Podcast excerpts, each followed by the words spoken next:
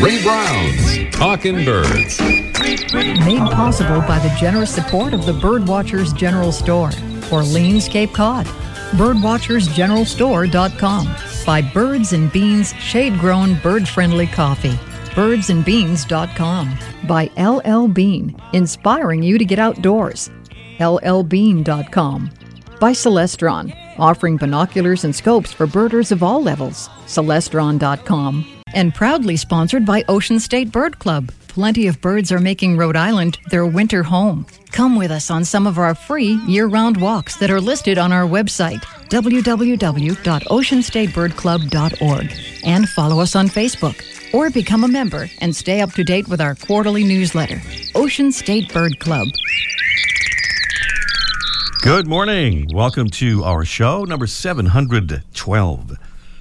Well, this raptor really shook up the birding world recently.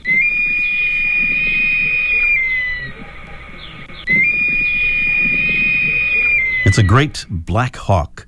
Last spring, an immature individual of the species was seen and photographed at South Padre Island, Texas. That sighting was the first ever for this neotropical species in the U.S. It was observed for about 20 minutes and then not seen again. But then, on the 6th of August, an immature great black hawk was photographed in Biddeford, Maine, and determined to be, as photographs showed, the same individual. And then, after months of no new sighting, it was again relocated on October 29th in a public park in Portland, Maine. Then it disappeared again until the 28th of November when it appeared a couple of miles away from the previous spot at Deering Oaks Park in downtown Portland, Maine. Then something unfortunate happened. This is winter in Maine, after all. The bird suffered frostbite on one of its feet losing part of a toe in the process, according to a local vet who treated the bird. The good news, according to our friend Doug Hitchcox at Maine Audubon, is that the injury shouldn't impede the bird's ability to feed itself, even though, he says, the likelihood of survival for any vagrant so far out of its range is very low. Doug says he thinks the hawk will have the greatest chance of survival if it's released after it recovers and after winter in Maine is over.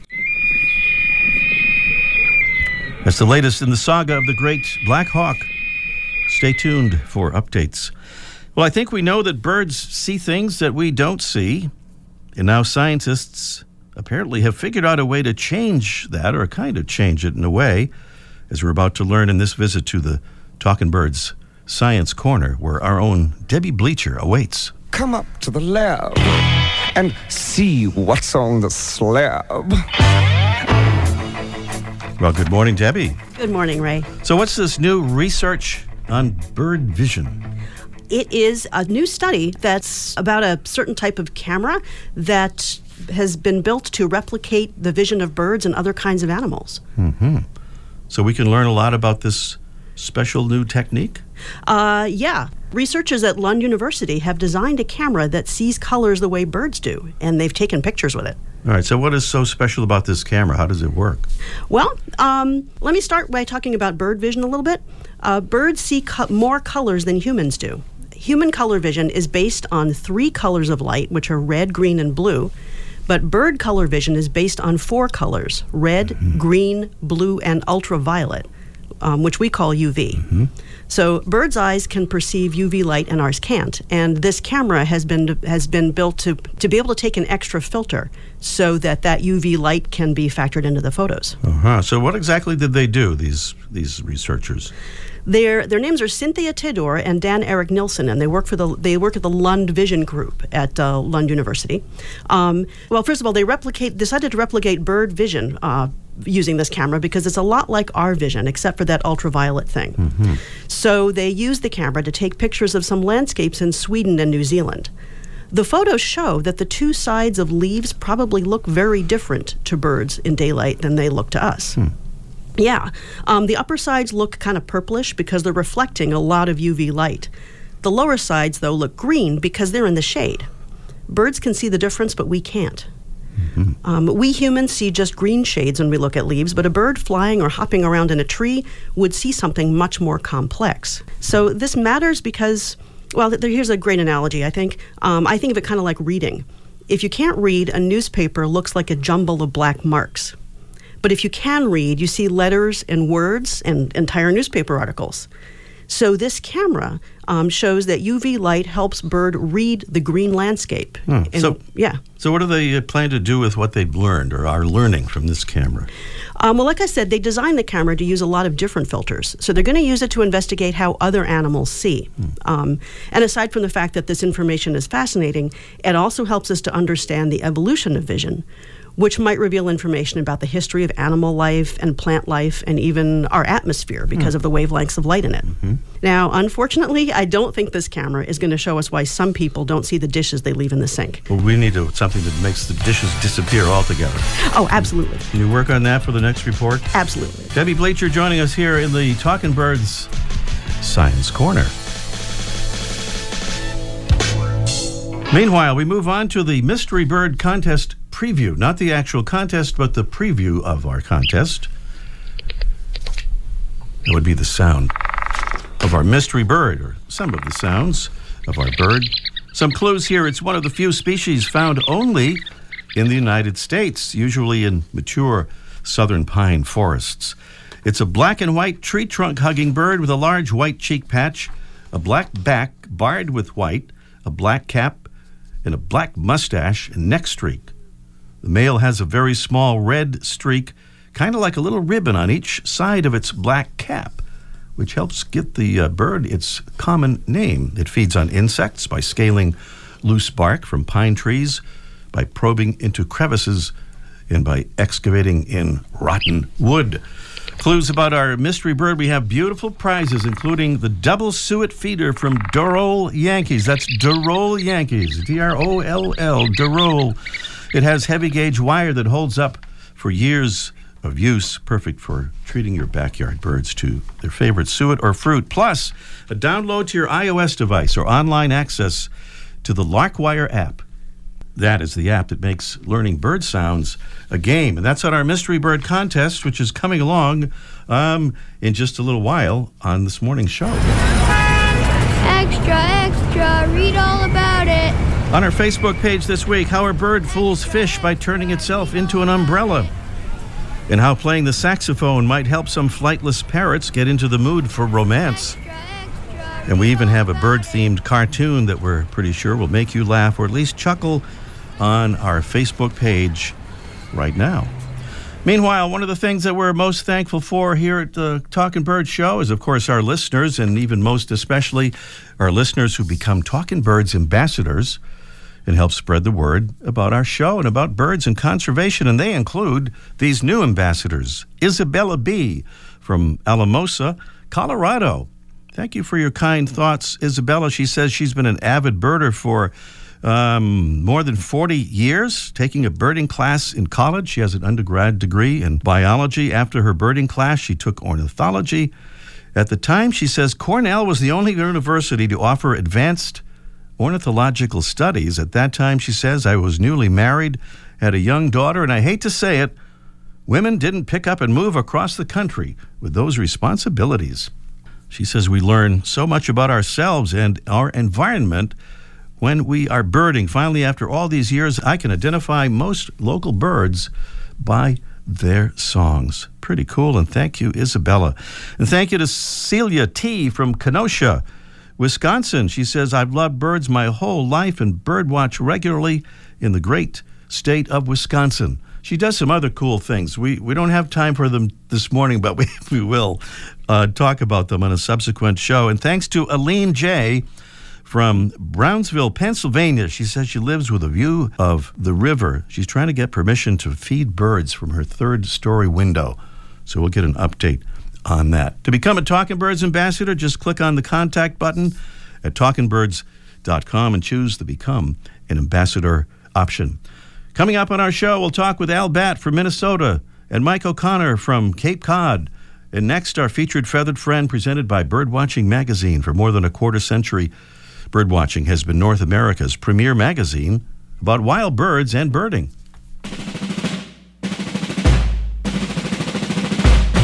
Today's Talking Birds featured feathered friend is the golden cuckoo. Well, that's its original name, as designated by the great taxonomist Carl Linnaeus in 1758. It's known by a different name now, and over the years, it's had lots of monikers, some of which are still in use, like cotton rump and silver dollar bird, old names from Pennsylvania. In Maryland, it was once known as the dishwasher. On Cape Cod, it used to be called fiddler, and in Wisconsin, meadow partridge. Native Americans in Michigan called it Ozaw One Day Paw Paw Say, a name derived from the Potawatomi words for yellow and flea, the latter thanks to the bird's way of jumping around erratically. And in various other places, at various other times, it's been called Will Christen, Harry Wicket, Hi Ho, Wake Up, Walk Up, Wick Up, Gawker Bird, and Cotton Backed Yellowhammer. And its common name was changed officially just a few years ago. We now call it the Northern Flicker. One of the most beautiful creatures ever to bask by a backyard bird bath. In the east, we see the yellow shafted race of this beautiful bird with its striking golden coloration under its wings and tail, and, on the male only, a distinctive black mustache. Seen from above, its white rump makes it easy to recognize in flight. Out west lives the very similar red shafted version. The northern flicker is a woodpecker, but it's very different from most of its brethren, feeding mostly on the ground, digging with its unusual, slightly downward curved bill and specially adapted tongue that has a sandpaper like surface and is covered in sticky saliva with which it extracts ants and beetles from their underground burrows. The northern flicker is also unusual in that, unlike most other woodpeckers, it will move into a nest box. If you see northern flickers around your neighborhood, you might put up such a box. You'll get to help raise another generation of this spectacular species. And you'll also keep that cotton backed yellowhammer from trying to make the side of your house into its home. Today's Talking Birds featured feathered friend, the northern flicker. There's something about nest boxes. We're going to talk about roosting boxes with our man Mike O'Connor in just a little bit. Here on our show number 712. Hope you'll visit our website, talkingbirds.com. Follow us on Facebook and Twitter at Talkin' Birds. Al Batt is a storyteller who loves birds. He's the author of the book A Life Gone to the Birds.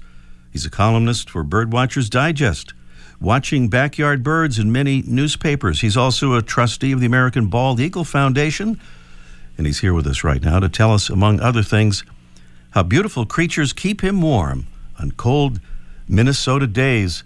And this really is one, isn't it, Al? Yeah, Ray. It was, it was 16, 16 below zero here, I guess, and it was interesting. You were talking about flickers. I just saw a pair of them out here flying Ooh. around, enjoying the sunshine.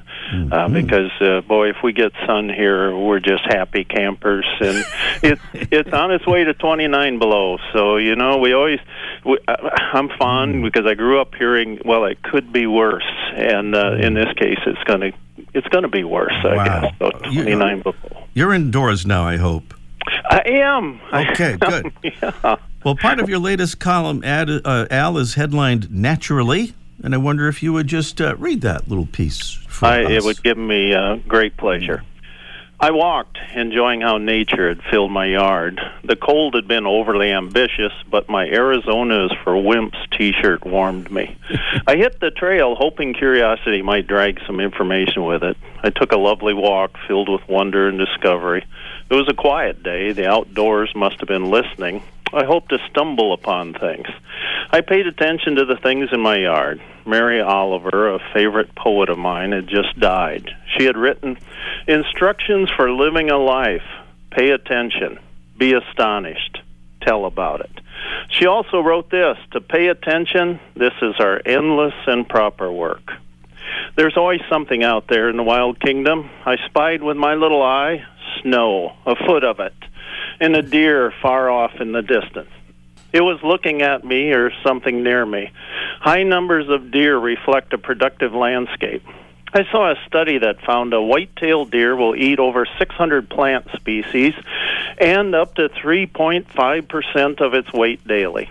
I know people exceed 3.5% at a single lutefisk feed. I moseyed past a nice cherry tree that had given up the ghost. The yard chipmunks will miss it as it fruits were a favorite of theirs. A bald eagle flew overhead as I pruned a tree. The DNR estimated there were 9,800 pairs of bald eagles in Minnesota in 2017, and a 2018 survey found nearly 1,700 bald eagle nests in Iowa. Wow. I busied myself providing room service at my bird feeders. Feeding such beautiful creatures warmed me on a cold day. My winter coat helped. I tell myself that winter is on my side, but it can be ornery. I'd led a field trip when it was 33 degrees below. The good thing about that was that it wasn't 34 degrees below. it warmed slightly, and the Floridians in the group had never heard before anyone say this until I said it's up to 31 below. I remember years ago when I'd see evening grosbeaks some winters. I don't see them in my yard anymore. These handsome grocery beaks displayed prodigious appetites at the feeder. A chickadee was busy at my feeder. It was on a diet in which it ate only one thing more. I watched it fly into the shelter of a small tree and fluff up for warmth. On cold days, being fluffy is a good thing to be. I guess so. It was it was a perfect day, naturally. Hey. Thank you so much, Al. It's a little audience got a little ahead of itself there. Well, you weren't quite finished, but we got. You have quite a crowd there. They are Man. very enthusiastic, and they and they love to hear hear that. And Debbie Bleacher is here in the studio with with us too, and she's she's um, silently clapping here. It Oh, sounds like yes. she's a. Oh, Yeah, she- hi, Debbie. Thank hey, you. nice, nice to nice to hear you. But Al, you, you have to come east sometimes because we we have quite a few evening grosbeaks here uh, this year. Oh, and I miss them. And the last one I saw, a lady called me and said, "I have like the world's largest goldfinch at my feeder here." so I went over, and it was the world's largest goldfinch. It was even grosbeak, and it was just one. And I do mm. go farther north to see them in Minnesota, but I don't get them down here at all anymore. And I I sure miss them. It's like that favorite aunt that used to show up unexpectedly, and you're just so happy because she always brought wonderful things. Al Batt is the author of the book A Life Gone to the Birds. He's a columnist for Birdwatchers Digest, watching backyard birds in many newspapers. His Twitter handle is bat underscore Allen, A L L E N. And you can find his complete column that we just heard part of uh, where, Al? You can go to Twitter, or if you'd be interested, boy, feel free anyone to email me. It's A L L E N B A T T at gmail dot com, and we'll hook you up, as they say. All right, Al, thank you for being with us and try to stay warm. I'll do that. And hey, thanks for all you do. You make a difference. I really enjoy your show. Thank you so much, Al. Coming up next here, it's our Mystery Bird contest in just one minute. Baba tunakuomba uikumbuke nchi Tanzania. Tanzania hosts more than a thousand bird species, and on safari with Nasera Safaris, you'll see the birds and the Big Five. the lion, leopard, elephant, rhino, and Cape buffalo. That's Nasera Safaris founder and guide, Joseph Dunguru. And Nasera Safaris provides more, says co founder David Clapp. We offer customized safaris and mountain climbing adventures in Tanzania, Kenya, and Uganda, and gorilla trekking in both Uganda and Rwanda. Going on safari in Africa is an unforgettable experience, and there's no better way to do it than with Nasera Safaris. See their website for details naserasafaris.com. N A S E R A. Nasera Safaris. Hearing the sound of our mystery bird this morning. It's one of the few species found only in the United States, usually in mature pine forests. In the south, it's a black and white tree trunk hugging bird with a large white cheek patch, a black back barred with white, a black cap and a black mustache and neck streak. The male has a very small red streak, kind of like a little ribbon on each side of its black cap, which gives the bird its common name. It feeds on insects by scaling loose bark. From pine trees by probing into crevices and by excavating in rotten wood. What is that mystery bird? Please tell us or take your guess because no correct answer means a drawing will determine our winner. That's right. You don't necessarily have to get the right answer, so give it a try. 781 837 4900. 781 837 4900 is the number to call. We have the beautiful Droll Yankees double suet feeder and a download to your iOS device or online access to the Larkwire app. That is a cool thing that makes learning bird sounds a game. Bonus and prize there, in addition to our Droll Yankees feeder, 781 837 4900 is the number to call here on our Mystery Bird contest. Meanwhile, what about those um, roosting boxes? Is that a good idea to put those up? We'll get some thoughts on that with Mike O'Connor. Let's ask Mike live in just one minute.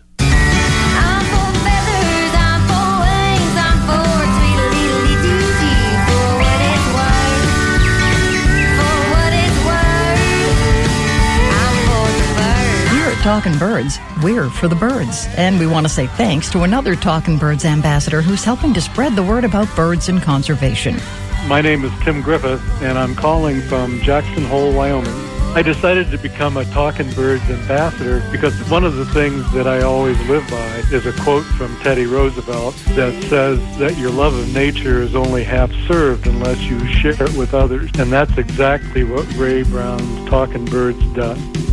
Talking Birds listeners, we hope you'll become a Talking Birds ambassador. Just visit our website, talkingbirds.com, click on the contact button, and then choose the Become an Ambassador option. We'll send you some info cards to hand out to your friends and neighbors. That's the contact button at talkingbirds.com. And thanks. Oh, we're about to say thanks to uh, Mike O'Connor down at the Birdwatchers General Store in Cape Cod for telling us, uh, I guess, the pros and cons about um, putting up roosting boxes in your yard or any place else, I guess, for that matter. Good morning, Mike. Good morning, boy. You know, um, you know, Cape Cod can have some bad weather, but after hearing Al's story about Minnesota, I'm not in a hurry to go there right now. and you know, he's in Hartland, Minnesota, which is in kind of in southern Minnesota, not really any farther north, I don't think, than we are here in southern New England. But I guess they get those polar yeah, vortex things going. In the dipping. balmy part of the balmy part of the 36 well, holy smokes! But that, yeah, that's what we're talking about. What birds do in the winter, and for mm-hmm. years, people have sold, including people like myself, or made uh, roosting boxes. And a roosting box is where, in theory, birds can go in the wintertime when it's really cold to get out of the weather, you, which you would think they would use. And a roosting box is like a birdhouse, only instead of t- the traditional spot where the hole is up towards the top, the holes are at the bottom. Hmm. The thought is that the birds fly in at night and then the hole at the bottom so the heat rises and instead of having vent holes like a birdhouse does the top is sealed so the heat stays inside and they have a series of perches in there and that's the thought and um and I don't know at this point whether the birds actually use those or not. Um, you know, and I would love to hear from any listeners that have any information on that. Mm. We sell these, but I'm not real comfortable that the birds actually use them. Um, only a handful of birds would use them, anyways. Uh, cavity nesters like chickadees and titmice and wrens and nuthatches that like to go into birdhouses would perhaps, in theory, use those. Certainly, other birds like cardinals and robins, they're not going to go in those because they're afraid of dark spaces. Mm-hmm. So it's only a handful of birds that use them, anyways. And in this, there's some good photographs online of bluebirds going in in, in, in bird houses to get warm. You get a bunch of them, they, they cram themselves in, but they're not going to use the, the roosting box. They'll use a more traditional birdhouse because they gather on the bottom and huddle together like quail to keep themselves warm so um, I don't. I'm not really sure if these roosting boxes that we've been sell, you know, selling for years and telling people, you know, that the birds need. I don't know how much they're being used. So I, I would like to hear some listeners' yeah. thoughts on that. But I know there's one thing that we sell that I used to make fun of. It's called a roosting pocket. I think they came over from England. There's these little grass. They look like almost like tiny gourds, little hole in them, and um, I used to make fun of them, and it turns out they're a little bit more successful. I put one out, and and, um, and the Carolina wrens go in there uh, every night. They just at, at like a pair. You can see the little tails sticking out, and they kind of gather in there. And I put one in behind the shop, and the sparrows used it. So these are a lot less expensive alternative. Mm-hmm but you have to put them kind of out of the wind. You can't stick them out in a tree where we put other stuff, feeders and things. They have to be like in a in a, an alcove, maybe under a porch or a, a deck or someplace to get out of the wind. And um, and, you can, and they're so small, you can see the birds actually going in those. So those those have been successful anyway. So there's a good alternative. Just stay out of Minnesota. Holy smokes! Okay, yeah. And by the way, uh, is your return desk open today, Mike, for all those people bringing the roosting boxes back? no, yeah, this, well, all our stuff has a hundred year guarantee. Yeah. If it's not used in a hundred years, come on back and we'll get your money back. Okay, and the receipt is a good. You got to have the receipt. for that. That's right. All right, Mike. Talk to you next week. Sounds good, man. Okay. We'll be back to the mystery bird contest right after this message. For over a quarter century, Birdwatching Magazine has been North America's premier magazine about wild birds and birding. Regular contributors include expert birders and authors such as Kenn Kaufman, David Sibley, Pete Dunne, Laura Erickson, and others. Learn more at birdwatchingdaily.com. Back here at the Mystery Bird Contest, here is the uh, sound of our mystery bird. Our mystery bird, clue wise, is uh, one of the few species found only in the U.S. It's uh, maybe kind of an, an obscure clue, but found usually in mature southern pine forests. It's a black and white tree trunk hugging bird with a large white cheek patch, a black back barred with white, a black cap, and a black mustache and neck streak. The male has a very small red streak, kind of like a little ribbon on each side of its black cap. This might also be an obscure clue, but that does give the bird uh, its name, or part of it. It feeds on insects by scaling loose bark from pine trees, by probing into crevices and excavating in rotten wood. That's that's what it does. So that's our mystery bird. We have those beautiful prizes from Droll Yankees and Larkwire, that beautiful app that makes learning bird sounds a game. But who knows what our mystery bird is? Could it be Emily in Tallahassee, Florida? Tallahassee Lassie. Is that Freddie Boom Boom Cannon? Yeah. Yes, it is. All right, good. I, I get a couple of points for that one, I think. I hope Emily is still there from Tallahassee. Yes, Florida. hi. Hi, Emily. How are you? Hi, I'm great. How are you, Ray? Good, thank you. Uh, it's probably a little warmer there than in uh, Hartland, Minnesota this morning, I'm guessing, oh, right? my goodness. I can't imagine. It's 45 here. It's beautiful. 45, which is pretty cold for you, actually, It's right? pretty cold for us. Yeah. but that's plus. So anything with a plus in front of it, you know, Al would think is Sounds uh, good to me. is pretty good. Is pretty good. Uh, well, Emily, you uh, you heard uh, our. Um, oh, by the way, I have to ask you about a place that I visited. and I think not far from you once, called Wakulla Springs. Is that place still in operation? Oh, yeah. Wakulla Springs. It is. Yes. We, uh, we used to have glass bottom boats, Yeah. but the water's been a little murky lately. Oh. But we do have the jungle cruises where you can see all kinds of birds and alligators and manatees and I lots of good stuff. They used to film uh, some of the movies there, the uh, the, the Tarzan movies. yes, I think. the um, Tarzan movies Yeah. and the um, Creature from the Black Lagoon was filmed there as well. Right. Yeah, it's an amazing place, Wakulla Springs. Beautiful. Let's see. We were doing the mystery bird contest here at one point. We'll go back to that and see if you can tell us what the uh, mystery bird is. Okay, my guess is the red cockaded woodpecker. You got it. Nice Yes. job, Emily. Red, red cockaded woodpecker. It is. Yes, I went. I went on a trip about a year ago, and we were able to see them uh, near here. So it was awesome. Near Tallahassee. Very Yes. cool. All right. Emily, thank you so much. Stay on the line. We'll get your address and send you that stuff. Thanks, Ray. We're out of time for this morning. Uh, National Audubon blogger Nick Blund, a.k.a. Nick Lund, not Blund, but Nick Lund, is a blogger. Uh, he's also called the Birdist.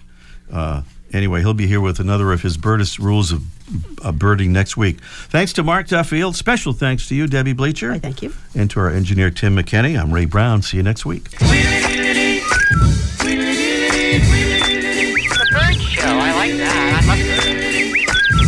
Ray Brown's Talking Birds. Made possible by the generous support of the Birdwatchers General Store, Orleans, Cape Cod.